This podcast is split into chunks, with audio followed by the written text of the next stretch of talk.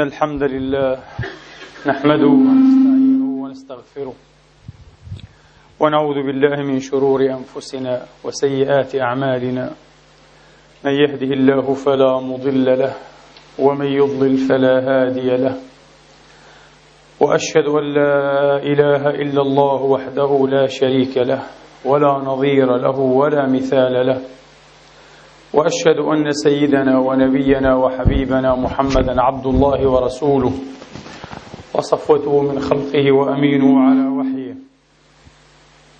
صلى الله تعالى عليه وعلى آله الطيبين الطاهرين وصحابته المباركين الميامين واتباع بإحسان إلى يوم الدين وسلم تسليما كثيرا. عباد الله أوصيكم ونفسي الخاطئة بتقوى الله العظيم ولزوم طاعته.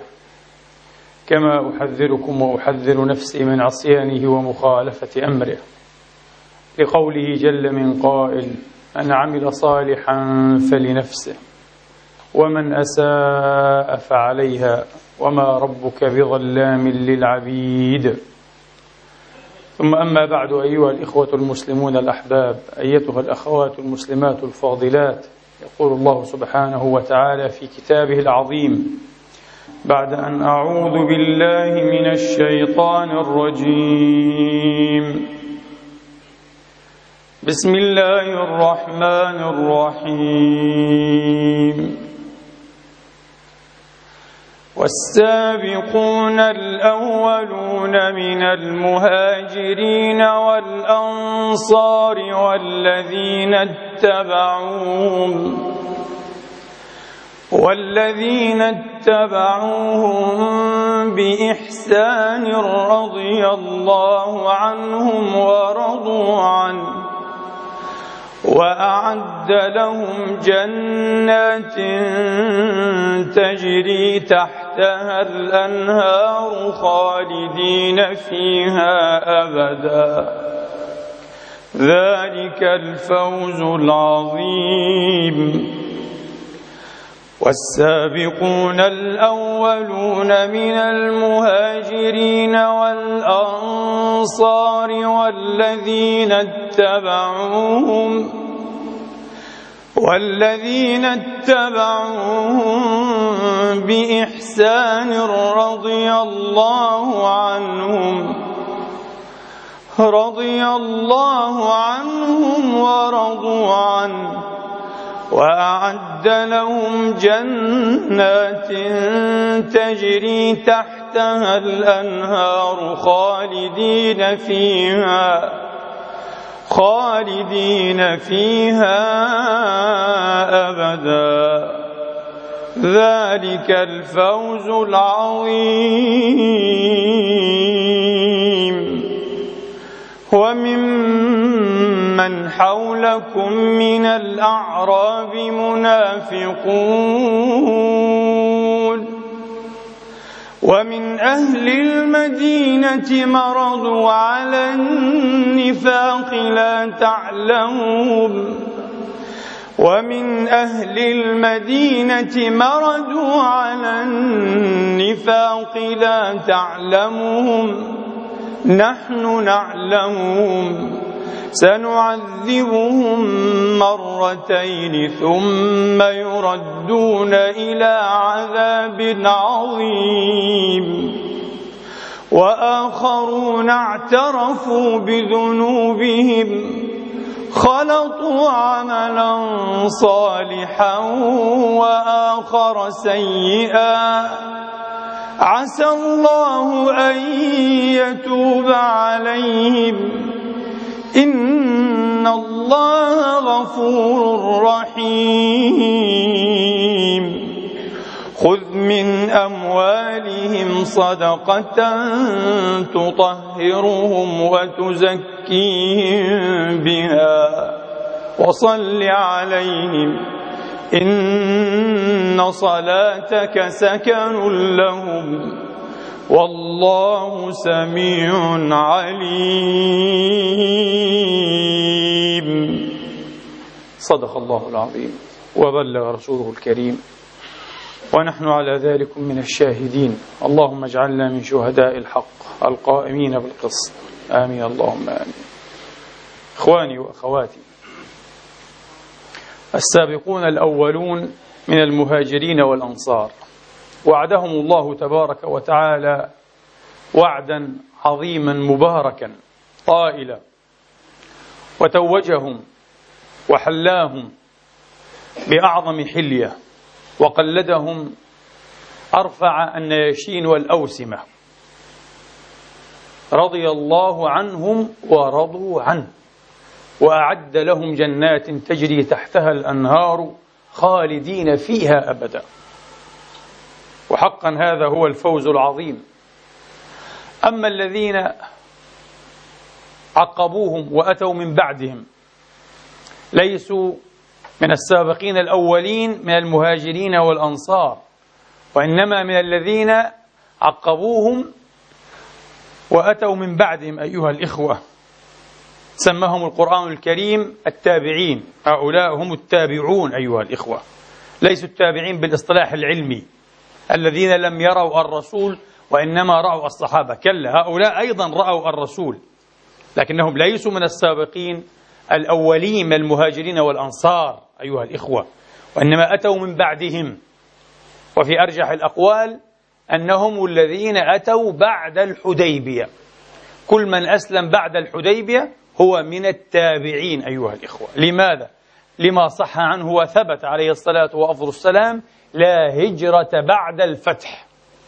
لا هجرة بعد الفتح. إذا انقطعت الهجرة والسابقون الأولون من المهاجرين. لا هجرة. انتهت الآن. وأما الأنصار فهم أهل المدينة. أما الأنصار فهم أهل المدينة. فمن الذين سبقوا منهم؟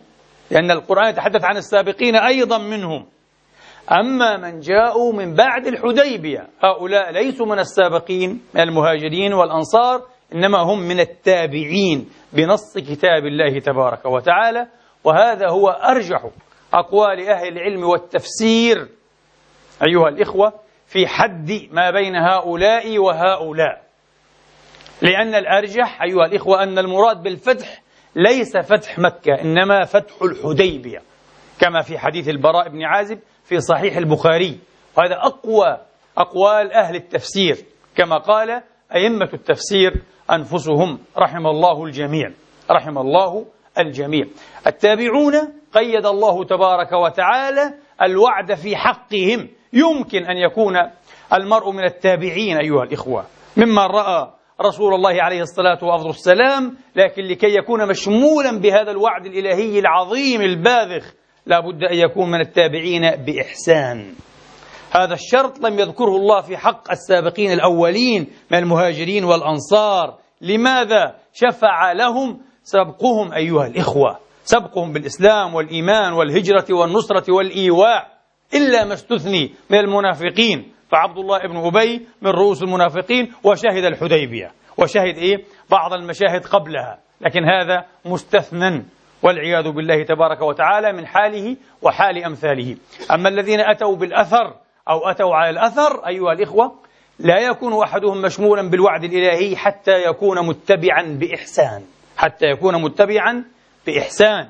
ومن مقتضيات هذا الإحسان أن يحسن الظن ويعظم الولاء والحب لإخوانه الذين سبقوه بالإيمان. كما في سورة الحشر. تحدث الله عن المهاجرين وتحدث الله في الحشر عن الذين آووا وآثروا على أنفسهم وبهم الخصاصة. ثم تحدث عن التابعين أيها الإخوة عن التابعين والذين جاءوا من بعدهم هم هؤلاء التابعون منهم من اتبع بإحسان ومنهم من لم يحسن الاتباع ممن أساء الظن بالأولين أيها الإخوة وعدا عليهم وظلمهم وسبهم ولعنهم وتنكر لهم هذا من التابعين. ورأى الرسول ولكن لن ينفعه ذلكم شيئا لأنه لم يتبع بإحسان ولم يحسن أيها الإخوة إلى من سبقه بالإيمان. هذا هو المنطق القرآني. على كل حال ليس هذا موضوع خطبة اليوم مع أنه موضوع حقيق بالدرس والتحقيق أيها الإخوة وتطويل النفس في تقرير حقائقه. موضوع خطبة اليوم عن أحد هؤلاء السابقين أيها الإخوة من المهاجرين. أحد الأعاظم النجباء. أحد الأصحاب الأوفياء الذين ظلوا معتصمين بعروة الاقتداء بسيد المرسلين صلى الله عليه وآله وأصحابه وسلم. إنه رجل نسيج وحده بشهادة الرسول عليه الصلاة وأفضل السلام. من الصعب أن تجد له ضريبا أو ضريعا أو مثيلا. إنه رجل مشى حياته في طريق متوحدا فيها إلا من قليلين.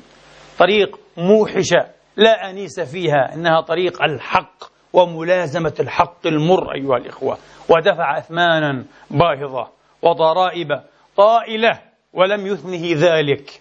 لم تنفع فيه لا ترغيبة ولم تثنه عما هو بسبيله ترهيبة وبقي على ما هو عليه حتى لقي الله واجتمع بحبيبه صلى الله عليه وآله وأصحابه وسلم. إنه جندب ابن جنادة أبو ذر الغفاري رضي الله تعالى عنه وأرضاه. وعجبت لمن يترجم لأصحاب رسول الله صلى الله عليه وآله وأصحابه وسلم تسليما كثيرا فيجعل أبا ذر بعد المرتبة الستين أو السبعين مع أنه رابع أربعة. أيها الإخوة رابع أربعة أو خامس خمسة. كان الخامس في الإسلام. عجيب. أسلم هكذا مبكرا على أنه ليس قرشيا وليس من أهل مكة. لماذا يا ترى؟ لماذا؟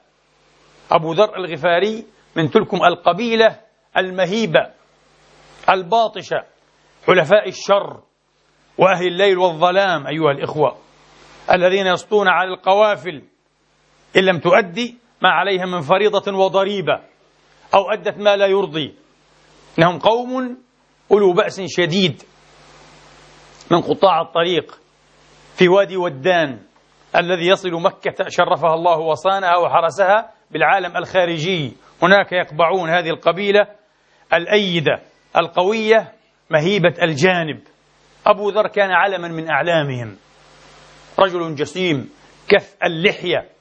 أخشن الثوب وأخشن الوجه وأخشن الجسم. فارس يشكل وحده غارة يشكل وحده غارة. تنقطع له قلوب الفرسان أيها الإخوة.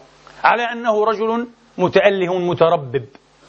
كان ثائرا على الأصنام وعلى عبادها لا يراها إلا صورا من صور الزيف ولونا من ألوان الأباطيل حجارة مكومة وأخشابة منضدة عمر عابديها أطول من أعمارها وميلادهم قبل ميلادها. فلماذا تعبد؟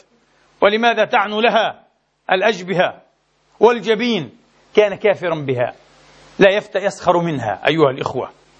ولم يعن لها مرة. وكان يطلب الله تبارك وتعالى موقنا بأن الخالق المدبر العليم الحكيم لابد أن يكون خالقا متفردا بالوحدانية لا إله إلا هو. لابد أن يكون ربا واحدا وإلها معبودا لا شريك له ولا معه. فلما تنام إلى سمعه وتناهى أيها الإخوة شيء من نثارات الأخبار. أن رجلا يدعى محمد ابن عبد الله خرج بمكة يدعو إلى دين جديد. بعث أخاه أنيسا. بعث أخاه أنيسا. قال له اذهب واستطلع لي خبر هذا النبي المبعوث في العرب في مكة. فذهب أنيس وغاب غير طويل ثم عاد. فقال ماذا وجدت؟ قال وجدت رجلا يدعو إلى الخير وينهى عن الشر. قال ما شفيتني. هذا هو؟ قال فأخذت جرابي وعصا هكذا أبو ذر. متقلل. زاهد. فأخذت جرابي وعصاي. ونزلت مكة. هذا في أول أيام الإسلام. لقد كان الخامس أيها الإخوة. وفي بعض الروايات الرابع. في أول أيام الإسلام. شيء عجيب. قاده بحث المضني. عن رب العزة والجلال سبحانه وتعالى إلى أن يكون من المبادرين المسرعين. وشاءت له العناية الإلهية أن يكون في الرعي الأولين من السابقين رضي الله تعالى عنه وأرضاه. إذا نحن في العهد السري. الرسول لا يستعلن بل يستكتم ويستخفي هو أصحابه ويجتمعون حين يجتمعون في دار الأرقم. قال فنزلت مكة لست أسأل عنه وأحاذر من كل أحد. ومكث أياما في بعض الروايات ثلاثين يوما وليلة. ليس له طعام إلا زمزم. يشرب من زمزم. يطوف بالبيت. يترصد. ويترقب. وينظر. لا يعرف محمدا. يسمع عنه ولا يعرفه. لعله يلقاه. فلم يلقه. ولم يتفق له. ورآه الإمام علي عليه السلام. الشاب. أول من أسلم. أيها الإخوة. من الصغار على الأقل. أول من أسلم. من الصغار. ورآه. فقال الرجل غريب. فقال أبو ذر نعم. قال هلم إلى المنزل. فتى. الإمام علي فتى لكن رجولة هذا الهاشمي ربيب محمد عليه الصلاة وأفضل السلام. رجولة وثقة بالنفس وكرم وأريحية. مباشرة. ضافه عنده. هلم إلى المنزل. والرجل مكث مدة متمادية. لم يضفه أحد. أول ما رآها علي قال هلم إلى المنزل. قال فاتبعته لا يسألني ولست أخبره. لا يعرف من هو هذا. وكرم العربي أيها الإخوة يأبى علي أن يسأل ضيفه من أنت ولما وفيما لم يسأله. وقراه قدم له قراءة الضيف وأكرمه. فلما أصبح الصباح انطلق أبو ذر مباشرة إلى البيت. يطوف ويترقب لعله يرى محمدا. لعله يسمع اسمه هو له بالأشواق. تحنان غامر أيها الإخوة يدفعه وشوق لاهب. حتى إذا آبت الشمس وغابت رآه علي مرة أخرى. قال لم تجد ما تريد أما أنا يا الغريب أن يتعرف منزله. قال لا. قال هلم إلى المنزل. فضافه الليلة الثانية لم يسأله علي ولم يخبره أبو ذر. وهكذا فعل في صباح اليوم الثالث حتى إذا غابت الشمس أيها الإخوة وغربت قال له علي عليه السلام أما أنا الغريب أن يتعرف منزله؟ فيما أنت؟ قال إن أخبرتك تكتم علي؟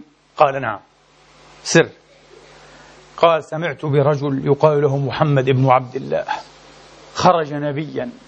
قال قد رشدت يا رجل قد رشدت يا رجل فوجهتي إلي أنا كنت قاصدا إلي علي يقول أنا الآن ذاهب إلى محمد. فهلم معي اتبعني. فإن أحسست بشيء ملت إلى الحائط كأني أصلح نعلي. وامض أنت. خوف خوف.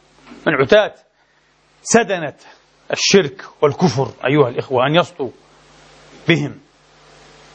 فمضى به حتى أدخله على رسول الله. فلما دخل قال السلام عليك. فكان أول من حي بتحية الإسلام أبو ذر على فكرة. هذه من أوائله أول من طرح هذه التحية أبو ذر الغفاري. قال السلام عليك. فرد النبي المجتبى وعليك السلام ورحمة الله وبركاته. أسمعني يا محمد.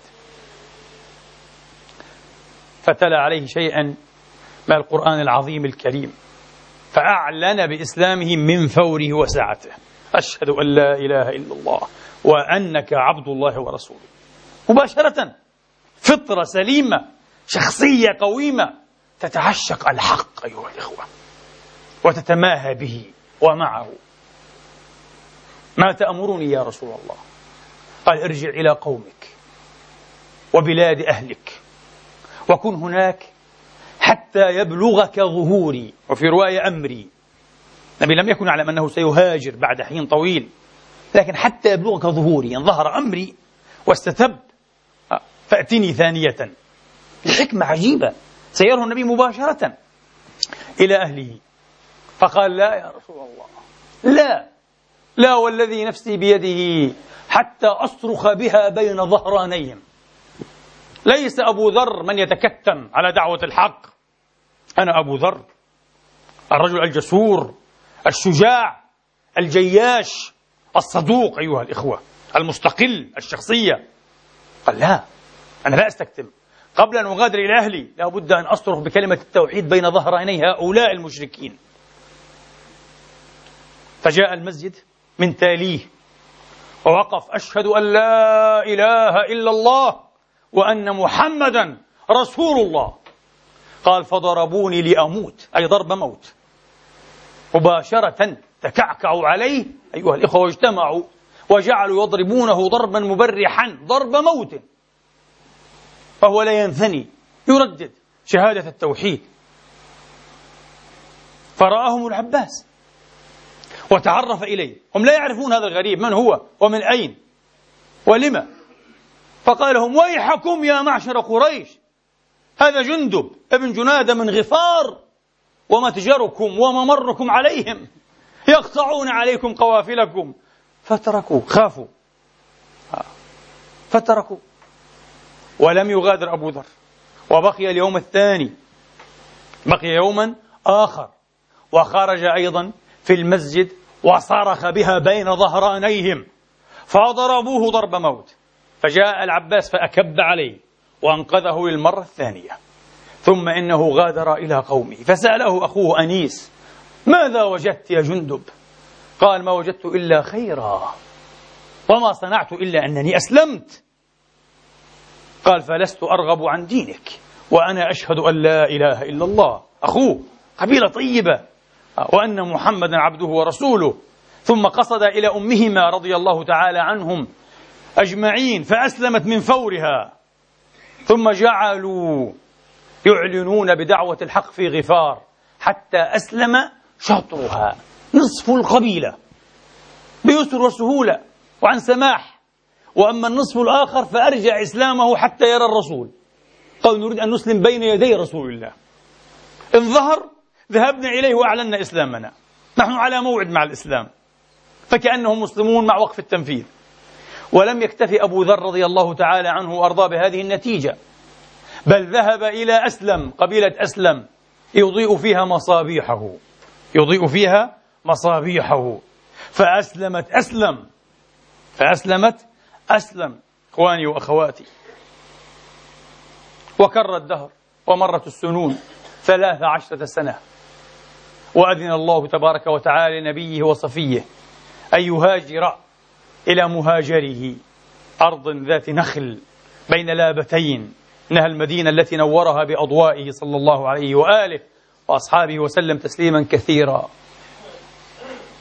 وكانت بدر وكانت أحد والخندق.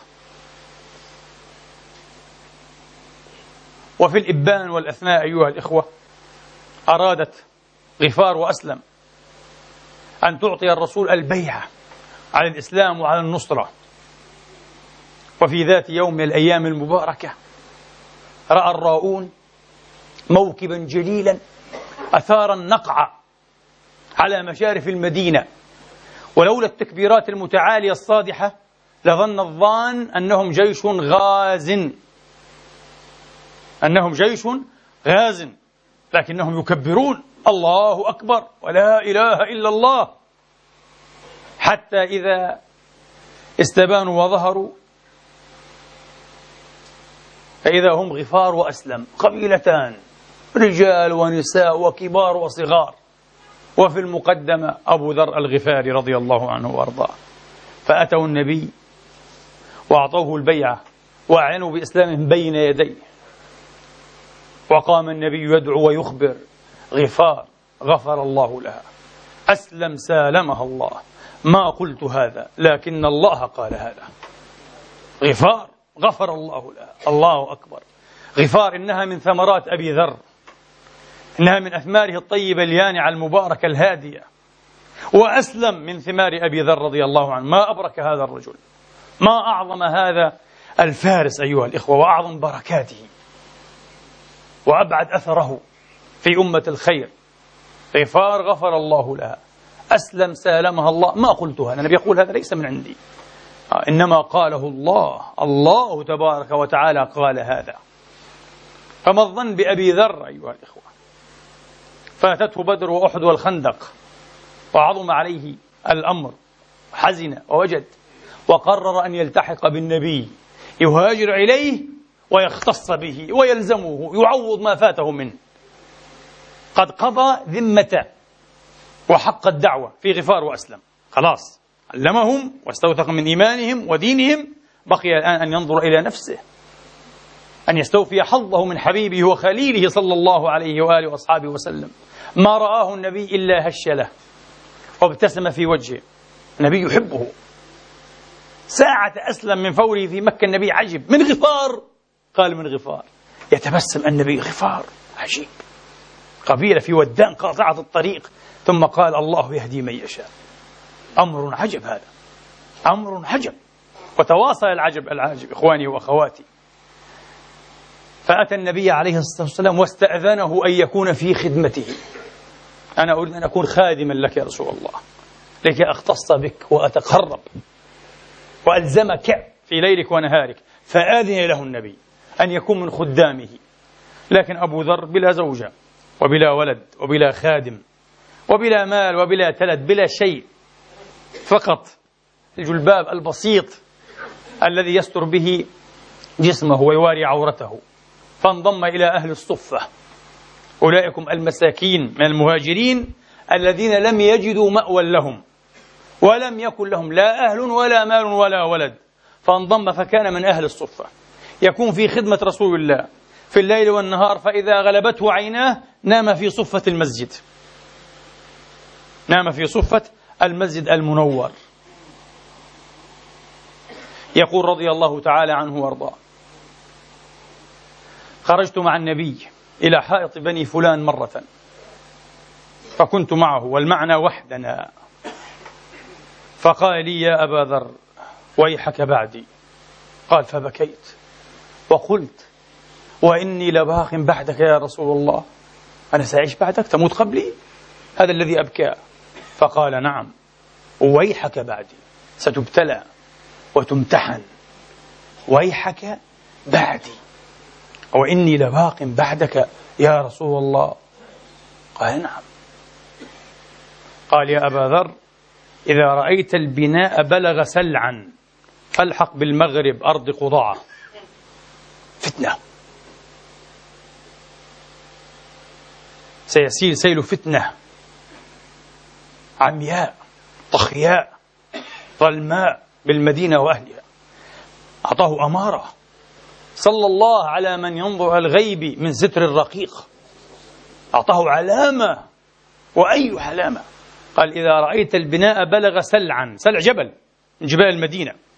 في حديث أبي حتى أوفى على سلع أي أشرف واطلع حديث المشهور. إذا رأيت البناء بلغ سلعا فالحق بأرض المغرب أرض قضاعة اترك المدينة. لا تريد. هكذا. ومرة قال له يا أبا ذر إنك لرجل صالح. إنك لرجل صالح. وستصيبك بعدي مهنة. فقلت يا رسول الله في الله؟ قال في الله. فقلت مرحبا بأمر الله. إذا في الله ومن أجل الدين وفي وجه الله أهلا وسهلا بالمحنة كان شعاره أيها الإخوة مرحبا بالمكروهان. مرحبا بالمكروهان الفقر والموت. قال لا أخشى الفقر ولا أخشى الموت. لذلك لما هدده بنو أمية بالشام منعوا عنه رزقه فلم يبالي لم يثنه ذلك. معاوية منع عنه رزقه. ثم هددوه بالقتل أن يغتال. فقال لهم الفقر والله للفقر أحب إلي من الغنى. والموت والله لبطن الأرض أحب إلي من ظهرها. لست أحب الحياة. لا أريد من الحياة شيئا. أما الفقر فالفقر أحب إلي من الغنى. شيء عجيب. هذا الرجل أيها الإخوة لا تثنيه عما هو بصدده بدر حاضرة ولا تفزعه ولا ترهبه سيوف شاهرة. لا ترغيب ولا ترهيب.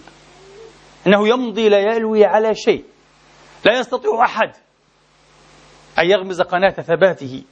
وصموده وصبره رضي الله تعالى عنه وأرضاه. إنه أبو ذر. أبو ذر أيها الإخوة. وصدقت فيه نبوءة رسول الله صلى الله عليه وآله. في الحديث الذي أخرجه ابن سعد وإسناده صحيح إلا أنه منقطع عن مالك بن دينار. قال صلى الله عليه وآله وأصحابه وسلم مرة لمن حوله كان في نفر من أصحابه. الله أعلم بهم. لكن فيهم أبو ذر. قال من يوافيني؟ من يوم القيامة. من يوافيني؟ على الحال الذي يفارقني عليه. يعلم النبي أن من أصحابه من سيغير ويبدل بعده. وصح عنه ذلك. صح عنه في أحاديث صحاح جياد. أن منهم من سيغير ويبدل وسيذاد عن حوضه يوم القيامة ذود غرائب الإبل. ستذوده الملائكة وترمي بهم في أسحق مكان وأبعده كما في الصحيحين أيها الإخوة. فأقول سحقا سحقا النبي يدعو يوم القيامة سحقا بعد أن يعلم أنك لا تدري ماذا أحدثوا بعدك. أنهم لم يزالوا مرتدين على أعقابهم لم يزالوا يرجعون القهقرة. في حديث في رواية في الصحيح. في رواية عند مسلم فأقول سحقا سحقا إلى الجحيم. النبي يخاف الآن يستوثق يقول لهم من يوافيني على الحال الذي يفارقني عليه؟ أي حين أموت. فقال أبو ذر من فوره دون جمجم أو تلعثم أنا أنا يا رسول الله أنا وافيك أنا سأبقى وفيا لك قدوة وأسوة كما أنا الآن. فقال عليه الصلاة وأفضل السلام ولم يطلب منه برهانا ودليلا. لم يقل له هات البرهان هات الدعوة هات برهان الدعوة. لا. إنما قال ما أظلت الخضراء ولا أقلت الغبراء من ذي لهجة أصدق من أبي ذر. الله أكبر. يا لها يا للشهادة يا للشهادة ما أظلت الخضراء السماء ولا أقلت الغبراء الأرض من ذي لهجة. أي متكلم. يعني متكلما. ما حملت الأرض ولا أظلت السماء متكلما ناطقا. أصدق من أبي ذر. الله أكبر. انتبهوا. أنتم الآن نحن الآن أيها الإخوة مع المفتاح. إنه مفتاح الشخصية. من أحب أن يقرأ السير وأن يفسر التاريخ وأن يعيد فهم الأحداث عليه دائما أن يبحث عن مفتاح الشخصية. وهناك شخصيات دينها وديدنها المال والسلطة والشهوة والمتاع افهموا. وهناك شخصيات دينها وديدنها. حمياها وهجيراها. الحق الحق الحق. حتى تلقى الله أبو ذر منهم. إنه في مقدمهم. وإلا كيف يقول الصادق الأبر المصدوق صلوات ربي وتسليماته عليه؟ أمرت بحب أربعة. وأخبرني الله أنه تبارك وتعالى يحبهم. الله أكبر. الله قال له أربعة أنا أحبهم. وأحبهم يا خليلي يا حبيبي. النبي أمر أن يحبهم. التفت إليهم قال له الله. من هم يا سيدنا يا رسول الله؟ قال علي وأبو ذر وسلمان والمقداد. علي وعلي له اختصاص بأبي ذر من أول يوم. هو الذي ساقه إلى رسول الله. آه. نعم. إذا أبو ذر من هؤلاء الأربعة أيها الإخوة. العظام الباذخين. الله يحبهم. لماذا نترجم له على عجل؟ لماذا نضعه في المجلدات الثانية والثالثة؟ رقم ستين وسبعين وسبع صفحات وثمان صفحات. نخاف من أبي ذر. إلى الآن. معظم الناس يخافون من الحق. يخافون من منطق الحق أيها الإخوة. يخافون من الصدق الجسور الصدق المضيء المتلهب في قول الحق والعيش بالحق. والذود عن الحق وسدانة الحق. لا يحبون هذا. هذا المنطق لا يعجبهم. كما لم يعجب كثيرين أيام أبي ذر رضي الله تعالى عنه وأرضاه. فقال عليه الصلاة وأفضل السلام ما أظلت الخضراء ولا أقلت الغبراء من ذي لهجة أصدق من أبي ذر. مفتاح شخصيته إخواني وأخواتي. الصدق الصدوق الصدق المضيء الصدق الجسور. أبو ذر لا يرى الصدق فضيلة خرساء بكماء. أن تكون صادقا في نواياك فيما بينك وبين الله كلا. ما هكذا يتقوم الصدق. الصدق كلمة مستبسلة كلمة مستشهدة. تصك بها الأسماع وتجرح بها كبرياء المستكبرين أيها الإخوة. ويتحدى بها عتو العاتين والمتجبرين. هذا هو الصدق. ليست من السيف في شيء. لن أشهر سيفي. لن أشق. عصا الطاعة على أميري وإمامي. لكن سأظل أصك مسامعهم بكلمات الحق والصدق كبروا أم صغروا؟ أمراء أولياء خلفاء كانوا أم عامة وسوقة؟ سأظل أحكي الحق. هكذا كان أبو ذر. هذه عظمة أبي ذر. أبو ذر لم يصبح من الخوارج. أبدا. أبدا. ولا سيماه سيماء الخوارج. هو صاحب سابق مهاجر جليل أيها الإخوة. نعم. مشهود له رضي الله تعالى عنه وأرضاه. هكذا. قال أوصاني خليلي. أوصاني خليلي. بحب المساكين وأن أدنو منهم. هذه طبيعته. التواضع والصدق أيها الإخوة. والذلة لله تبارك وتعالى. بحب المساكين وأن أدنو منهم. وأن أنظر أي في شأن الدنيا وحطامها الزائل الفاني إلى من هو دوني ولا أنظر إلى من هو فوقي. هكذا. أنظر دائما إلى من هو أفقر مني. ليس إلى من هو أغنى مني. فذلكم أجدر ألا نزدري نعمة الله علينا. رآه صاحب له يوما وعليه جلبابه القديم. من خلقان الثياب البالي الرث. قال له يا أبا ذر يرحمك الله. أما لك غير هذا الثوب؟ قال مالي هذا الثوب وحيد. قال رأيت قبل أيام معك ثوبين جديدين. قال يا ابن أخي أعطيناهما من يستحقهما من الفقراء. قال أنت والله أحق بهما. قال كلا اللهم غفرا. اللهم اغفر لي ولأخي أبو ذر. اللهم غفرا. لا تقل هذا إنك ممن يعظم الدنيا. قال له هذا المنطق منطق إنسان يعظم الدنيا. تقول لي أنا أجدر بهذا الثوب الجديد. لا. اللهم غفرا. إنك ممن يعظم الدنيا. لي ثوب أغدو به وأروح. هو هذا الخلق القديم. ولي ثوب آخر لصلاة الجمعة. إذا لي ثوبان. ولي عنزة أحلبها وأتان أركبها. فمن من الناس في مثل فضلي ونعمتي؟ قال أنا ملك. قال عظمة قال. هذه نعمة واسعة سابغة ماذا تريد أكثر من هذا يا رجل. لكن أنت رجل تعظم الدنيا. فتستقل وتزدري النعمة. تزدري النعمة الإلهية. قال وأن أنظر إلى من فوقي. ولا أنظر إلى من عفوا أن أنظر إلى من تحتي. ولا أنظر إلى من فوقي. وأن أصل الرحم وإن أدبرت.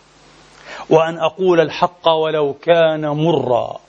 وأن أكثر من لا حول ولا قوة إلا بالله. فلا حول ولا قوة إلا بالله العلي العظيم. يروي الإمام أحمد عنه رضي الله تعالى عنه وأرضاه أنه قال واثقني حبيبي خمسا. لا يعني خمسا عفوا. وعاهدني سبعا. وأشهد الله علي سبعا أن أقول الحق لا أخاف في الله لومة لائم النبي أخذ عليه العهد سبع مرات. لماذا يا رسول الله؟ لماذا يا حبيب الله؟ لأنه صلوات ربي وتسليمات عليه يخشى على دينه يخشى على الحق الذي بعث به أن تدوسه المطامع أن يتغافل عنه دنس الدنيا والحطام. لكن أبو ذر ليس من هذه الفئة. أبو ذر يعاهد فلنعاهده. فعاهده سبع مرات. ولذلك شهد فيه أخوه وإمامه الإمام علي عليه السلام وعليه الرضوان والرحمات.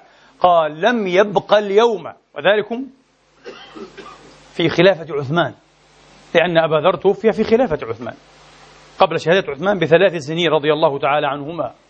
فقال علي عليه السلام في مدة عثمان قال لم يبق اليوم أحد. يقول الحق لا يبالي في الله ولا يخاف لومة لائم غير أبي ذر. قال أبو ذر. أبو ذر. الكل يجمجم يتعتع يقول شيئا يكتم شيئا. دنيا. أقبلت على الناس وطمى وسال سيلها أيها الإخوة طمت بالناس. هكذا. وتوفي رسول الله صلى الله عليه وسلم. وبويع لأبي بكر. وكان أبو ذر في الجماعة الذين أبوا البيع في البداية.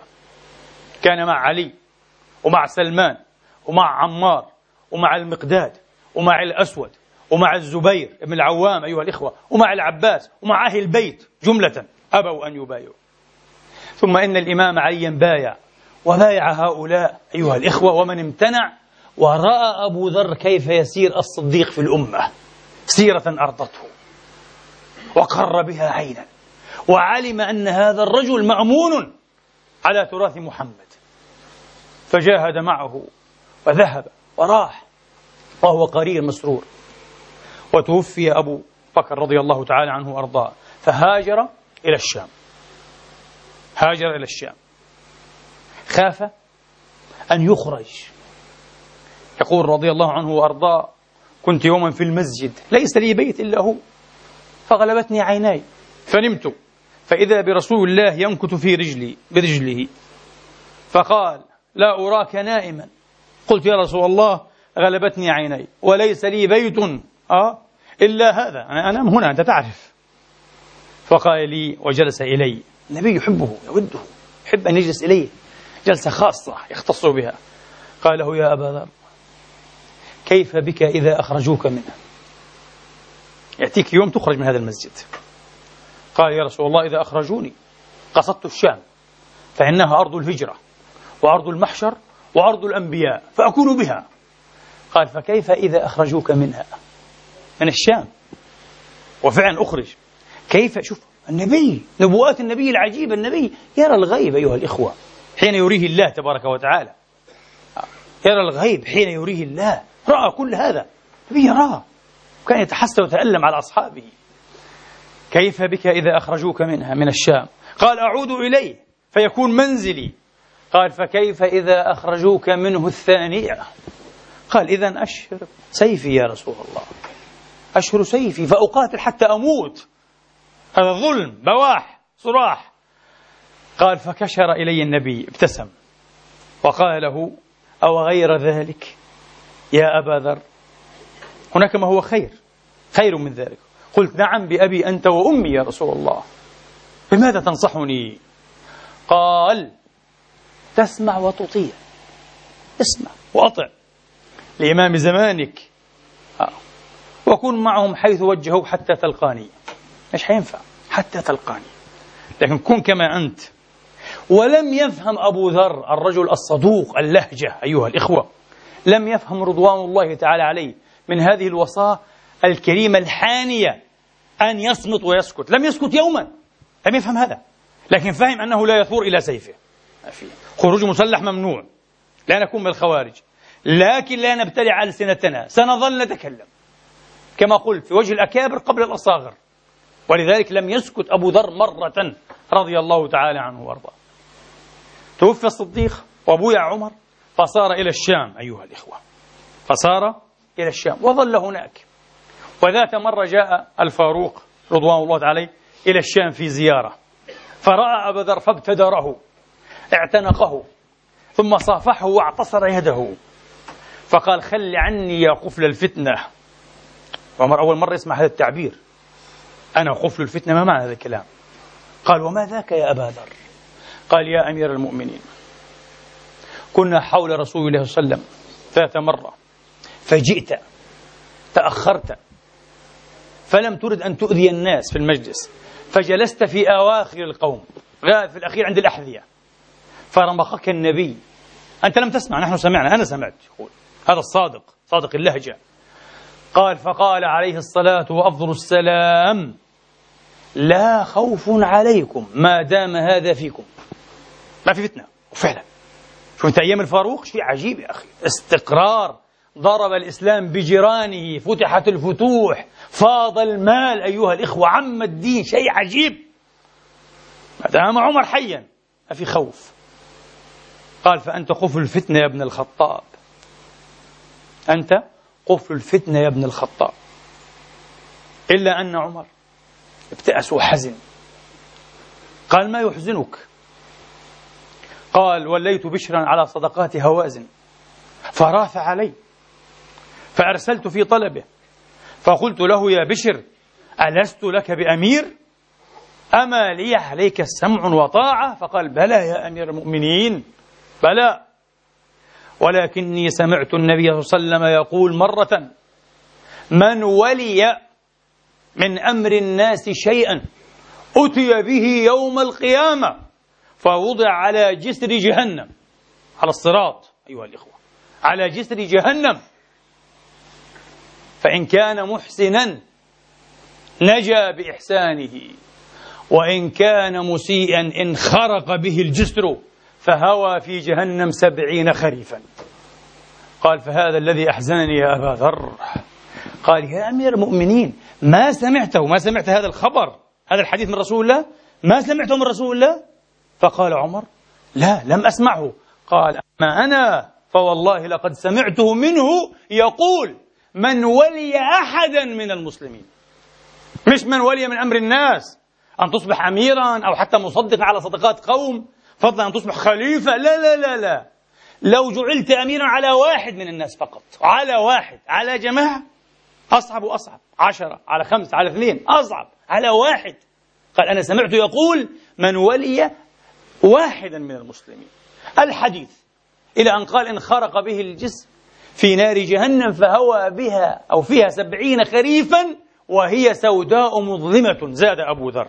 ثم قال له يا أمير المؤمنين انظر أي الحديثين انظر أي الحديثين أو الخبرين أحزن لقلبك. قال كلاهما أحسن قلبي. من يأخذها بما فيها؟ عمر الآن لا يريد الخلافة يريد أن يستقيل. من يأخذها بما فيها؟ فقال له أبو ذر من سلط الله أنفه وجعل وجهه في الرغان. قال له واحد أحمق مهبول قال له. من يأخذها قال له ما في أحد يأخذها. لا يقال لنا هذا نحن لا نأخذ هذه الخلافة.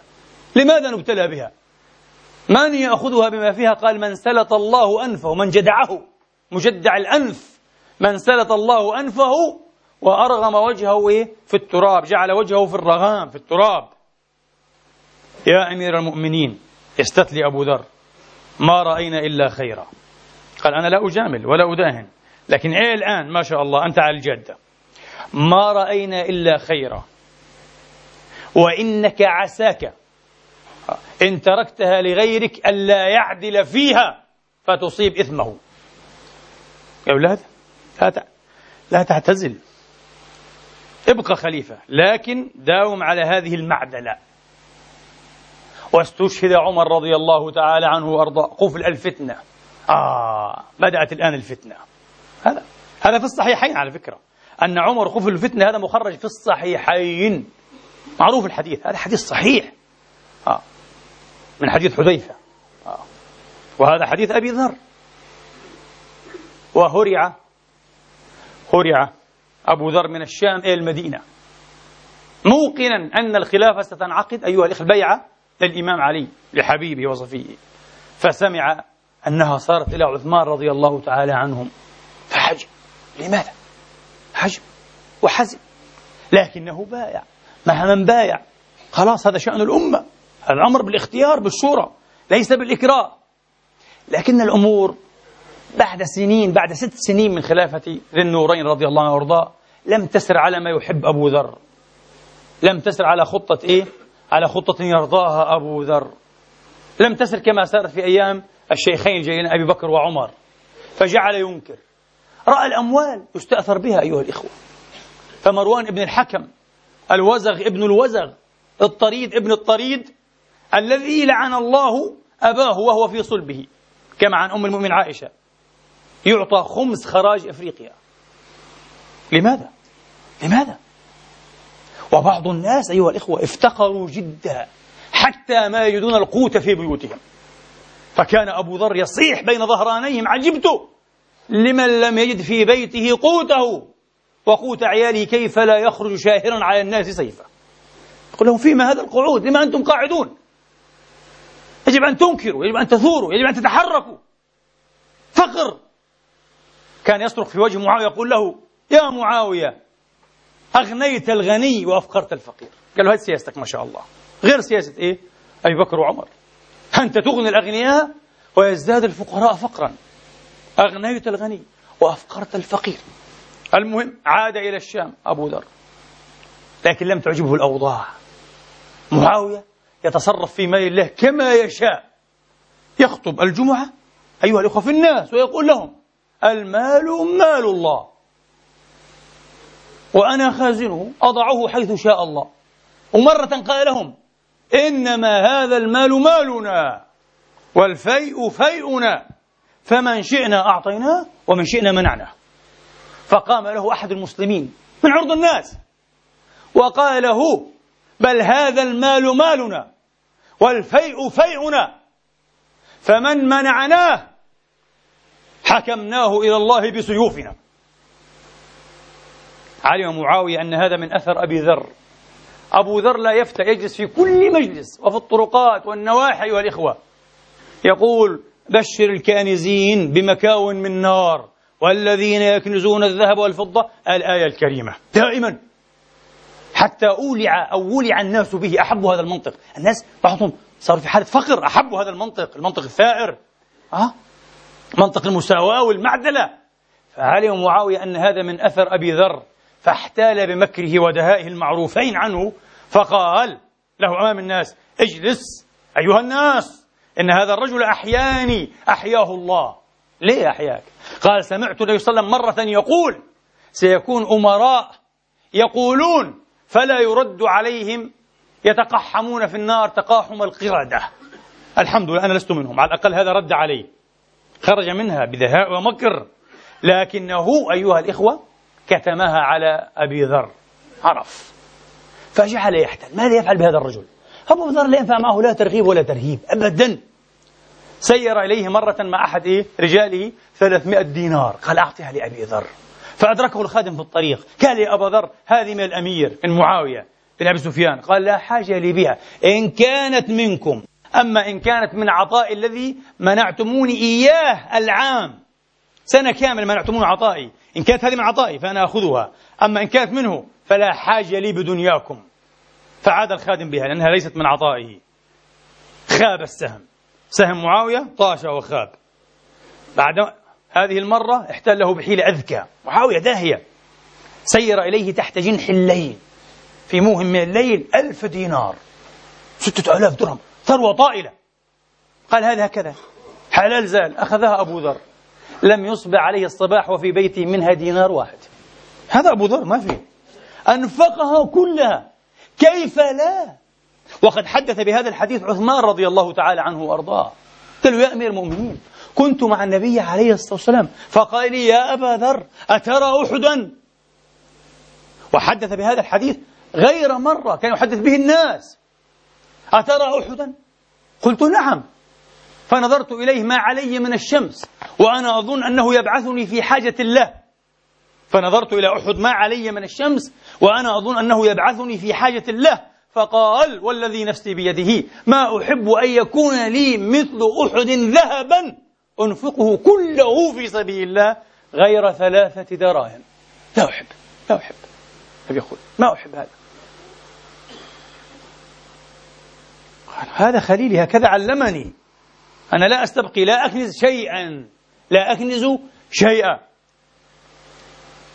المهم وبعد الفجر أيها الإخوة صلى معاوية الصبح بالناس وصلى أبو ذر فجاءه رسول معاوية مرة أخرى. قال يا أبا ذر أنقذ بدني من عذاب معاوية سيلهب ظهري بالسياط قال لما؟ قال أرسلني بالألف الدينار إلى غيرك فأخطأت فيك. أنا أعطيتك إياها خطأ. قال قل له والله ما أصبح عندنا منها دينار واحد. ولكن ليؤخرنا ثلاثة أيام نجمع له دنانيره. فعلم معاوية أن هذا الرجل خطر جدا.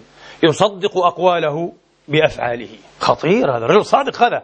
لا يمكن. معاوية أحب إيه أن يقف منه على إيه؟ على دعوة على زيف. يقول لهم هذا الذي يعظكم انظروا إليه. أخذ الألف واغتالها دونكم. ويدعي الزهد وأنه لا يكنز. وهو من الكنز. أبدا. عضل به الأمر. ماذا يفعل؟ سيره إلى قبرص. يا أبا ذر قال له أنا أحببت أن أغزو قبرص أيام عمر. ولكن هذا الداهية الثاني عمرو بن العاص. سأله عمر عن البحر فوصفه له وصفا. حمل عمر أن يقول لا والله لا أركبه مسلما أبدا. بلا قبرص بلا مبرص. لا هذا البحر شيء مخيف. خوف عمرو بن العاص من البحر. إيش البحر؟ قال وأنا أريد في نفسي أن أفتح قبرص. تذهب إليها قال نعم. أبو ذر مجاهد أفتح. ذهب إليها. وفتح الله عليهم قبرص. ولكن لم يمكث بها. عاد إلى الشام. وعاد إلى مجالسه ويقول لهم كذا وكذا. وقال الله وبشر الكانزين فعلم معاوية أنه لا ينجو منه. فبعث إلى عثمان. ملخص رسالته أن أبا ذر يجمع الجموع. فإن كان لك بالأمر وبالناس شأن فأمر به. أه؟ أسيره إليك وإلا فرى أمرك أو رأى رأيك. مشكلة كبيرة.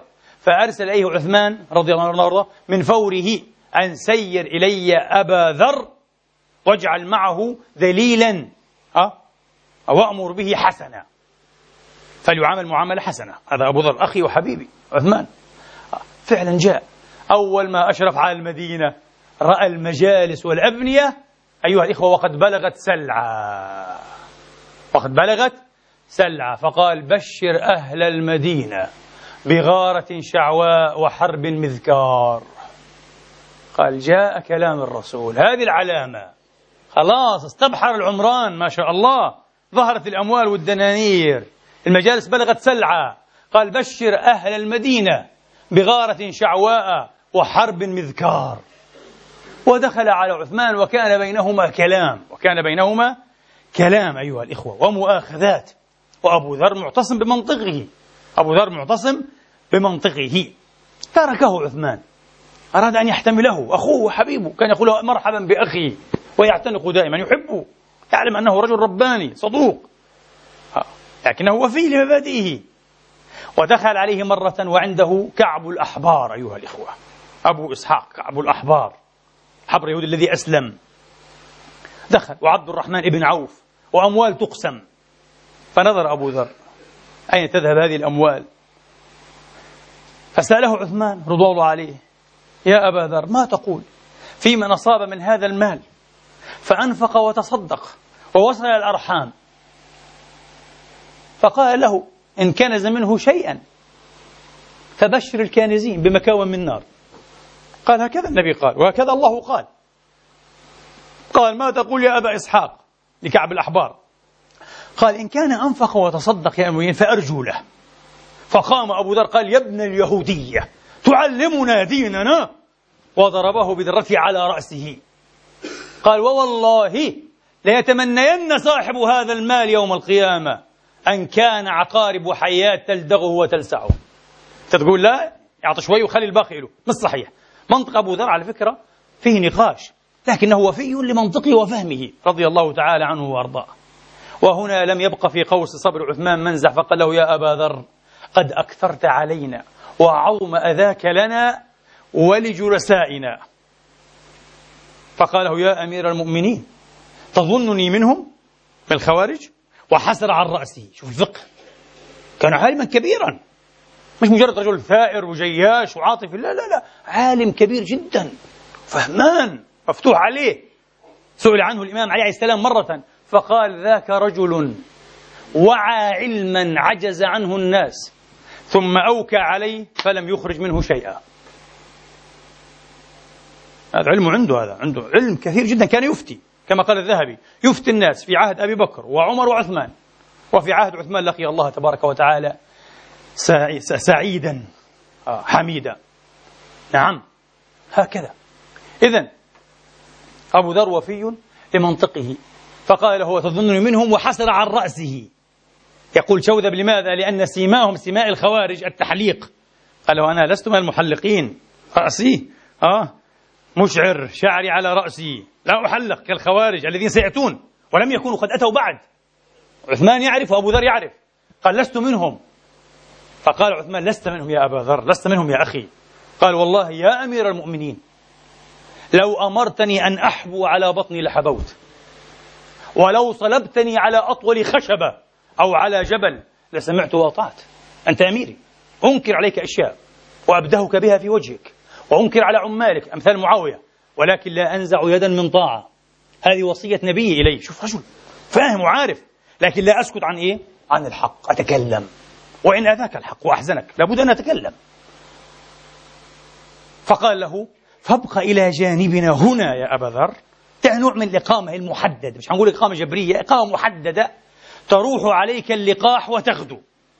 نجعل لك إيه هكذا نوق ها؟ تشرب من ألبانها وتروح تغدو وتخدم. قال لا حاجة لي بدنياكم يا أمير المؤمنين. ولكن ائذن لي يا أمير المؤمنين بالربذة. الربذة أفلا صغيرة قرية صغيرة إلى جانب المدينة. أذهب إلى الربذة. إذا كنت قد آذيتك وأنت لا تحتمل وأنت أميري. أذهب إلى الربذة. قال قد أذنت لك.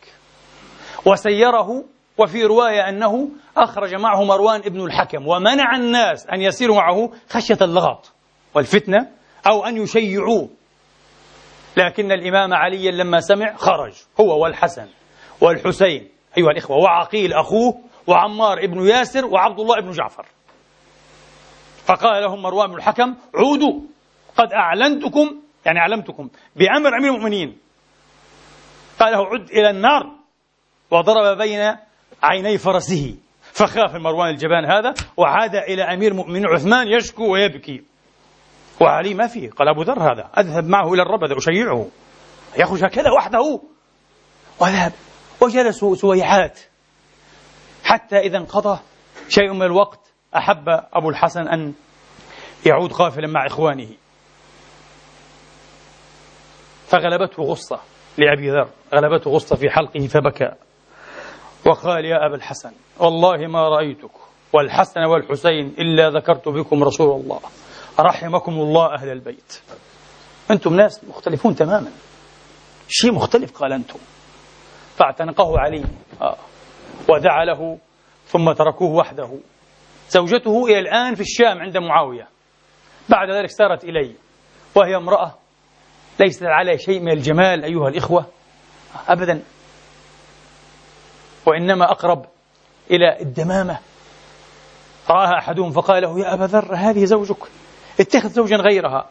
قال يا أخي لأن أتزوج امرأة تضعني خير من أن أتزوج امرأة ترفعني. لست ممن يرفع خسيسته بالزوجة. أنا منطق مختلف. وكان قد قدم ولدا له بالمدينة. أغارت قريش عليهم مرة فقتلوا ابنه. وماتت ابنته الأخرى بالشام أيها الإخوة. قيل بقيت عنده بنت. لما توفاه الله تبارك وتعالى ضمها وأهله عثمان إلى عياله رضي الله عنه وأرضاه. قيل وقيل لم تبق له إيه؟ ابنه ولا أحد من الذرية. المهم كان بالربذة وكان يختلف المدينة كل حين وآخر بين الحين والآخر مخافة إيه؟ الأعرابية. لأن النبي نهى عن التعرب في الإسلام. ممنوع أن تعود إلى البادية وتعيش فيها بعد أن كنت من أهل الحضر. فخشية أن يقع في الأعرابية والتعرب كان مرة ومرة ينزل إلى المدينة. يمكث قليلا ثم يعود إلى الربذة رضي الله عنه وأرضاه. أدركنا الوقت وأدرك الوقت والعمر أبا ذر فلنرى نهايته رضي الله تعالى عنه وأرضاه بالربذة. لنرى نهايته. كيف كانت نهايته المحزنة الأسيفة والمشرفة في الوقت؟ والآن أيها الإخوة احتضر رضي الله عنه وأرضاه. فجعلت زوجه تبكي. فقال ما يبكيك يا فلانة؟ قالت أبكي أعلم أنك لابد أن تغيب. لابد أن تدفن وتجن. وليس عندنا ثوب نكفنك فيه. إلا ثوبك هذا الذي لا يسعك هذا لا يكفي. هذا بالكاد يستر العورة. لكن ككفن كامل ما ينفع. هذا الذي يبكيني. فقال لا تبكي. لا تبكي وقد سمعت النبي صلى الله عليه وسلم يقول مرة أيما مسلمين مات بينهما واحد أو اثنان أو ثلاثة من الولد إلا كانوا لهما سترا من النار يوم القيامة. وقد قدمنا يا فلان من أولادنا ولله الحمد. بشرى لك ولي الحمد لله. نحن قدمنا من أولادنا ماتوا في حياتنا. يا فلانة كنت مع النبي صلى الله عليه وسلم مرة في نفر من أصحابه. فقال لنا فقال لنا يموت أحدكم بأرض فلاه. تشهده عصابة من المؤمنين. جماعة بين العشر والأربعين هذه العصابة. قال أبو ذر لها وقد مات كل من كان معي من أولئك النفر بالقرى والحواضر ولم أبق إلا أنا بأرض فلا. فإذا ستحضرني عصابة من المؤمنين. لا تخافي. شوف الإيمان اليقين الفهم عن رسول الله واليقين. قال كل من كان معي مات بقريته بحاضرته إلا أنا إذن وأنا بأرض فلا بالربذة فإذا لابد أن تشهدني كما قال رسول الله يقولها بضرس قاطع لابد أن تشهدني عصابة من المؤمنين. سيلون أمري ويكفنونني. ها؟ لا تخافي. فارقوا لي الناس. قالت له وأين الناس؟ وقد انقطع الحاج. موسم الحج انتهى. ما في حجاج خلاص. ما في ناس ذاهبين إيه؟ هايبين. قالها والله ما كذبت ولا كذبت. ألا تفهمين؟ الرسول قال هذا الكلام. وأنا ما كذبت ولا الرسول كذب علي. والله ما كذبت ولا كذبت ارقبوا لي. فإذا قالت فإذا بقوم على رواحلهم كأنها الرخم. جمع رخمة. طائر كبير كالنسر لكنه مبقع أسود أبيض. الرخمة. تجمع على رخم مثل تمرة وتمر آه. كأنها الرخم. آه. تعج حجيجا. أيها الإخوة تقطع الفلاة قالت يا أبا ذر ها هم ها هم. قال ألم أقل لك؟ ألم أقل لك؟ ما في وقت للناس. فعرضت لهم. قالت يا أيها القوم هل لكم إلى خير؟ قالوا وما هو؟ قالت رجل مسلم يحتضر في السياقة تغسلونه وتكفنه وتصون تلون أمره تجنونه في ترابه. قالوا من؟ قالت أبو ذر. فبكوا من عند آخرهم وفدوه بآبائهم وأمهاتهم. أبو ذر صاحب رسول الله. الذي طبق شهرة الآفاق هنا وحده قالت وحده. قالوا فدا له آباؤنا وأمهاتنا. فنزلوا حتى كادوا أن يطعوا سريره نعشه إيه برواحلهم من شدة اللهفة. فقال لهم بشرى لكم يا بشراكم أنتم القوم الذين قال فيكم رسول الله. وحدثهم بالحديث أيها الإخوة يموت أحدكم بأرض فلا تشهده عصابة من المؤمنين. إذا هنيئا لكم أنتم من المؤمنين مشهود لكم بالإيمان. وكان فيهم مالك بن الحارث الأشتر أيها الإخوة. وغيره رضي الله عنهم وأرضاهم.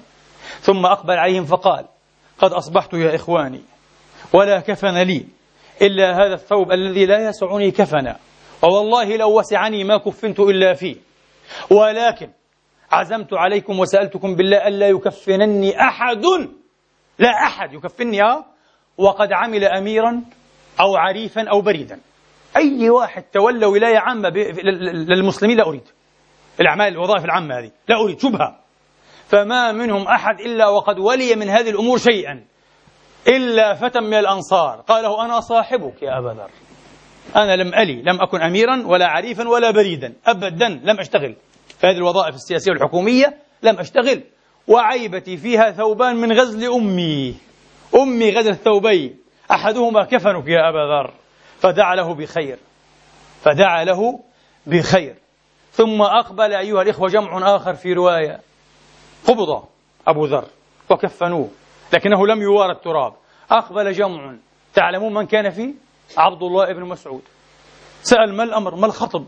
قالوا رجل مات وكف الآن. من هو؟ قالوا أبو ذر. فبكى بكاء طويلا مرا. وقال صدق رسول الله.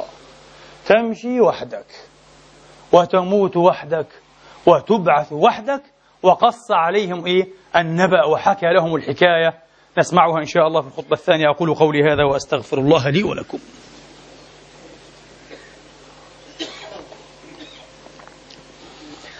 الحمد لله الحمد لله الذي يقبل التوبة عن عباده ويعفو عن السيئات ويعلم ما تفعلون ويستجيب الذين آمنوا وعملوا الصالحات ويزيدهم من فضله والكافرون لهم عذاب شديد وأشهد أن لا إله إلا الله وحده لا شريك له وأشهد أن محمدا عبده ورسوله صلى الله تعالى عليه وعلى آله وأصحابه وأتباعه وسلم تسليما كثيرا. ما هي الحكاية يا إخواني وأخواتي؟ الحكاية في السنة التاسعة من هجرة المصطفى صلوات ربي وتسليماته عليه حين ذهب إلى تبوك لملاقاة الروم غزوة تبوك العسره أيها الإخوة. وجعل يقول مسعود وجعل بعض الرجال يتخلفون. فيقولون يا رسول الله. والجيش إيه؟ ذاهب. القافلة متحركة. أيها الإخوة صوب تبوك. يا رسول الله تخلف فلان. فيقول دعوه. إن يكن فيه خير فسيلحقكم. وإن يكن غير ذلك فقد أراحكم الله منه. قال عبد الله بن مسعود وتخلف أبو ذر. أبطأت به راحلته. ما عنده راحلة جيدة. آه. آه. مركبه أيها الإخوة لم يكن مركبا هنيا قويا أبدا. آه. وإنما تلبث به ومكث. حتى أنه إيه؟ أعجزه. فتركه ترك دابته وأخذ متاعه ووضعه على ظهره وفي قيض وجمارة الصيف. أيوه كانوا في الصيف أيها الإخوة. في الحر لا تنفيروا في الحر. تبوك في الحر العسرة. وجعل ينهب الأرض. يمشي حينا ويعدو حينا راجلا كيما يلحق برسول الله وأصحابه. أبو ذر ليس من المتخلفين جمعنا الله به في عليين بحق سيد المرسلين وآله الطيبين الطاهرين. اللهم آمين. آه. نعم أبو ذر لا يتخلف. يمشي مشيا. أيها الإخوة والناس ركوب أرض بعيدة. أبعد سفر قصده النبي. أبعد سفر قصد إليه النبي تبوك. آه. وهكذا في ساعة من الساعات قالوا يا رسول الله ظل سواد بعيد يمشي على الطريق. انظر لكن لا يعرف من هو. فقال عليه الصلاة وأفضل السلام كن أبا ذر. كن أبا ذر. إن شاء الله. فلما اقترب واستبان إذا هو أبو ذر.